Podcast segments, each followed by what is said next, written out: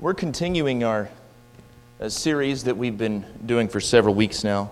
Uh, it's sermons that are inspired by or related to songs that we'd sing. And I want us to spend a, a few minutes tonight talking together about the idea of courage. We probably all know that in the first few centuries of the church's existence, Christians often faced persecution. Some of them were beheaded, some were burned at the stake, some were literally fed to animals in the arena. Being a Christian took a great deal of courage. Open, obvious, observable courage. And that's primarily because this fate would have been something that was easy to escape. I think a lot of us have this misconception that there was a, a, systematic effort on the part of the Roman Empire to seek out and destroy Christianity. But that wasn't actually the case. We don't have any record of any empire wide, organized persecution of the church until the middle of the third century. So, over 200 years without that. Now, I don't want to give you the wrong idea, on the other hand, that the empire was exactly friendly to the church. That's not the case. But persecution was local, it was spasmodic. It was a, a crime for you to carry the name Christian, but nobody was trying to ferret out Christians. You had to be brought up on charges by someone, and then they would examine you. But you see, the point of this is to avoid death, all you had to do was to renounce your faith in Christ. That's it. There was no other investigation. The second century governor of Bithynia, a fellow named Pliny, we have a lot of his correspondence, and he actually details in a letter with the Emperor Trajan his method for investigating Christians. And if anyone was accused, he would bring them in and he would try to get them to offer incense to the emperor and to curse Christ.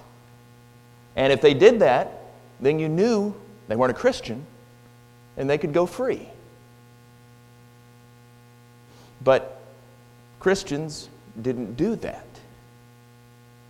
They were willing to face death rather than to deny their Lord. Because of their great faith, their great courage, they voluntarily accepted death. And of course, we know that the scriptures tell us about some of the faith and the courage of these earliest Christians. Now, we're at an even earlier period uh, than Pliny's time, and the primary persecutors in the earliest days of the church would have been Jews. But we know about the death of Stephen in Acts chapter 7. Then there's James, the first of the apostles to be put to death, Acts chapter 12. In fact, if tradition is accurate, all of the apostles except John died a violent death. They were executed because of their faith. And even when it didn't ultimately lead to death, living for Jesus was still a dangerous thing that required a great deal of courage.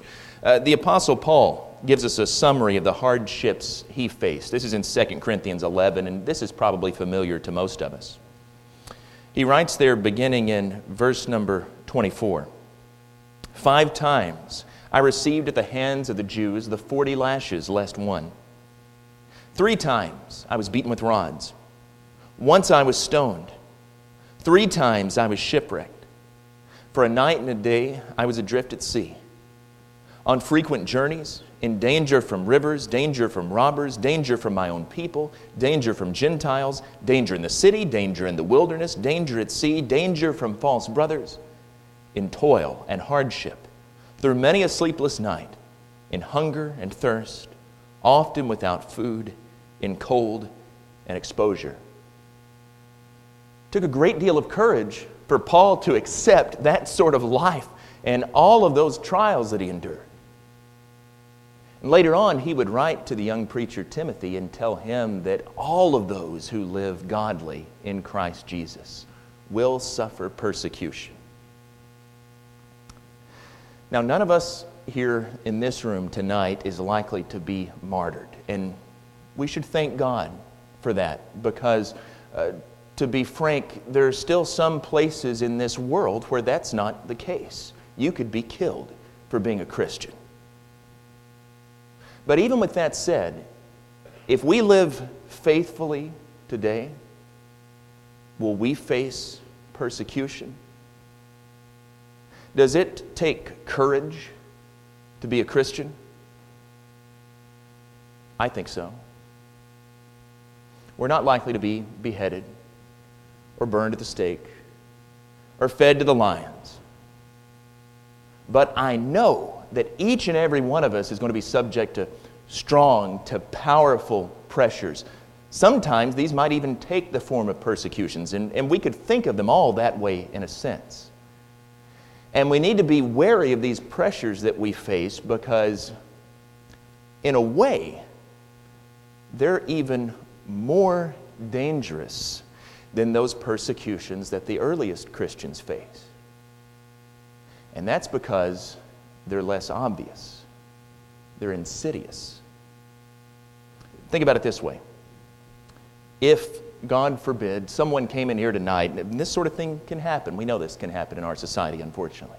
But if some madman were to come in here tonight with a gun and he were to threaten any of you here and he would tell you to renounce Jesus or you were going to die, I don't have any doubt that no one here would do that.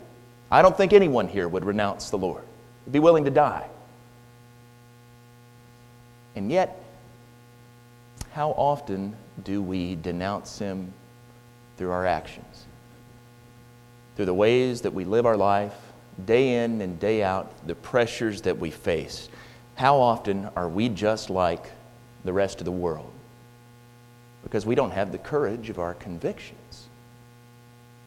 What we need is quiet courage. We're all aware that life places a great deal of pressure upon us. There's social pressure. We talk a lot of times about teenagers being subject to peer pressure.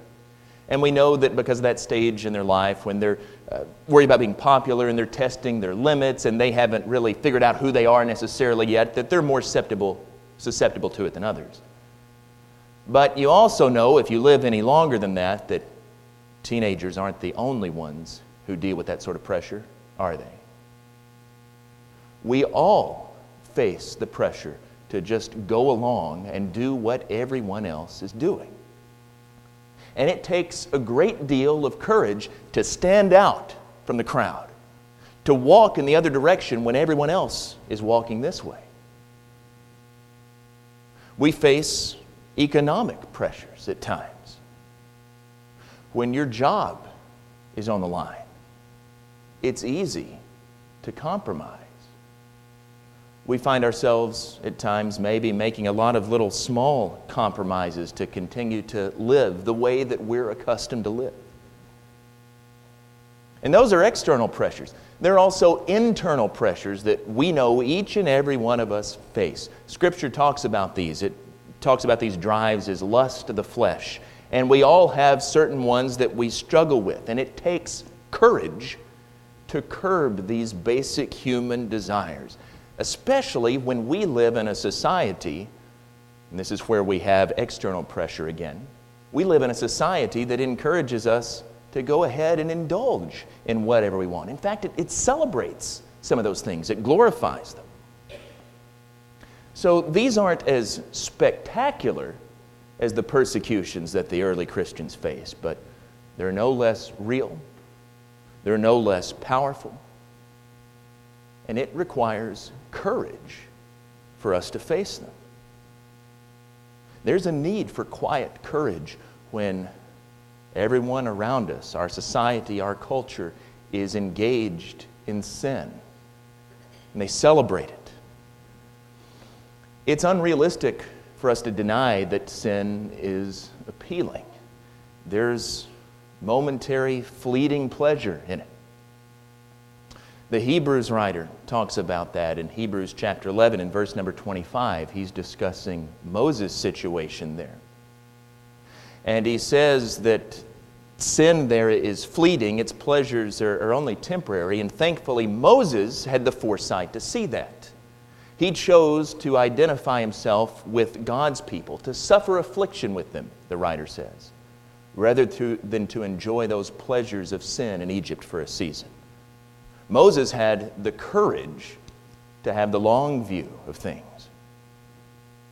The same story, in essence, is told in Genesis chapter 39. You'll remember this one. This is the story of Joseph and his master's wife, his master Potiphar. His wife was attempting to seduce him, and day by day by day, she was after him, pressuring him. And this would have been an easy thing for him to get away with. This was his master's wife. It probably could have been covered up. In fact, he probably would have received a place of honor if he would have given in. And in fact, he ends up in prison. It was a lot riskier for him to deny her advances. And yet, Joseph showed the courage to do what was right. Another great example is Daniel. Maybe this is one that we've forgotten. I'm not talking here about the spectacular example of Daniel in the lion's den. That's a great deal of courage there. But what about in Daniel chapter 1? When all of those young Jewish boys are pressured to eat the food that's placed before them at the king's table and a lot of it is unlawful for them to eat as Jews. Now, that's a pretty minor thing. It would have been pretty easy to go along with that. And what we see is that most of them did. Well, you know, it's just food, no big deal. But Daniel had the courage to stand up and say, No, we're not going to eat this because God has forbidden it. Moses, Joseph, Daniel, there are others that we could name who displayed this type of courage that's needed in our time to face these everyday temptations. Courage is needed when others around us compromise their convictions. I read a story, this happened several years ago, but I, I, read a story, this occurred in Kansas City. There was a regular meeting of a group of business people there, and they'd get together to discuss Christian principles. And on one occasion, they were discussing the book In His Steps some of you may be familiar with that. It's by Charles Sheldon. It was written in the late 19th century, sold millions of copies. It's the book that actually coined the phrase, What would Jesus do? And that's what they were discussing. What would Jesus do if he were in my place? Trying to apply it to their everyday lives. And one CPA there went in after this discussion and he resigned his job with no other prospects, ended up taking a job with a lot less pay, and it was because his employer was pressuring him to cook the books, to do what was dishonest. So, courage will quietly tell the truth when those around us are pressuring us to play fast and loose with the facts. It takes courage to be faithful just in living our daily Christian lives.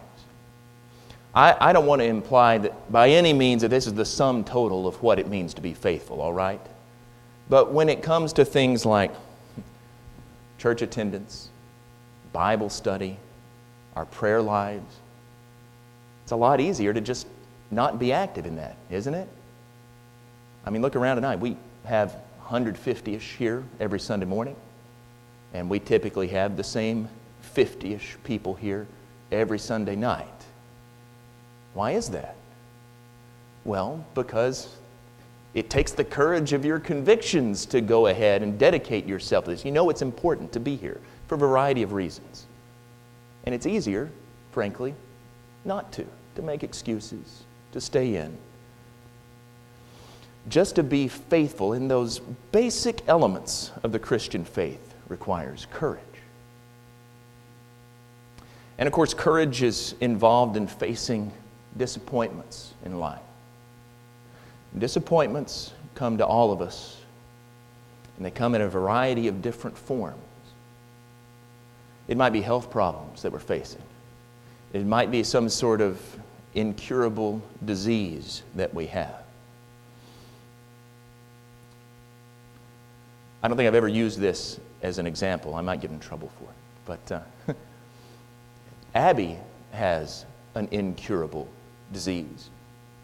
It's not fatal, but Oftentimes, it makes her life miserable. In fact, this morning, she wasn't feeling well at all. And we've talked about this before. Sometimes it's easy to say, Why me? All these complications. Why does this keep happening to me? It takes courage to face that day in and day out. Or it might just be the inevitable loss of health, the decline that every one of us experiences as we get older. It takes courage to face that you simply can't do the things that you used to be able to do. Or maybe your mind's just not quite as sharp as it used to be. In the face of the loss of a loved one, there's a call for quiet courage. We've probably all been in a place where there's that temptation to give up when we've lost someone close to us. But of course, God wants us to continue to go on and to live and to work. We might have lost our job or our possessions through flood or fire or some other sort of disaster. And it takes courage to face having to start over and to rebuild everything. Or when we failed in some way. We talked about those pressures that we faced externally, internally. Well, we don't always meet those successfully, do we? We've all failed in the past. Some of us may be failing right now. And you know what? We're going to fail again in the future. It takes courage to acknowledge that, but then to pick ourselves up and dust ourselves off and to continue on, to try to struggle to do better. And you know, there are some of those things that we don't even ever talk about. Maybe we can't talk about. And no one will ever know that some of the most courageous battles are the ones that we fight alone, that no one else ever sees. We could multiply this. All of these situations in life where courage is desperately needed. Where do we find it? How do we find the strength and the courage to carry on? I want to answer that question by telling you a story about a courageous songwriter. His name was Thomas A. Dorsey, not to be confused with Tommy Dorsey, who was the big band leader. This Thomas Dorsey was born in 1899 in rural Georgia. He was the son of a black preacher. And when he was 11 years old, the family moved to Atlanta, and young Thomas fell absolutely in love with the blues he started playing piano in a vaudeville theater. A few years later, the family moved up to Chicago. He ended up attending school up there at the College of Composition and Arranging. And pretty soon he was performing on stage under the name Georgia Tom. He was, uh, well, he played piano in one of Al Capone's speakeasies. This is during Prohibition. Uh, he led jazz bands.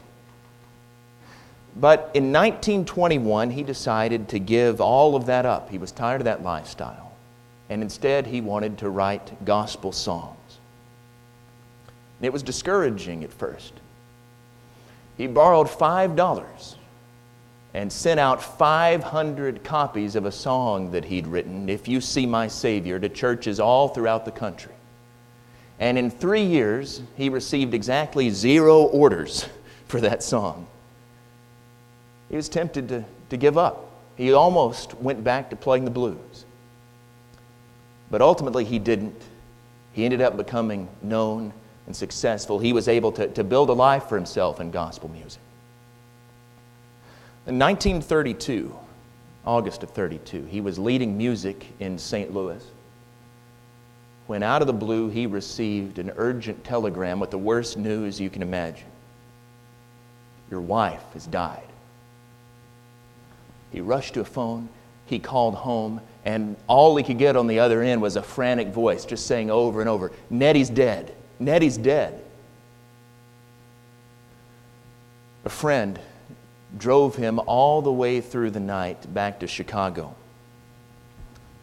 And on arriving, he learned that that wasn't the whole story. His baby boy had also died. He was in childbirth, you see, and mother and baby, neither of them survived. He felt that God had done him an injustice. He didn't want to serve God anymore. He certainly didn't want to write gospel songs anymore. But then the very next day, he was sitting in a friend's music room and he felt a sudden calmness, stillness. And it inspired him then and there to write the song that I want us to sing now Take my hand, precious Lord.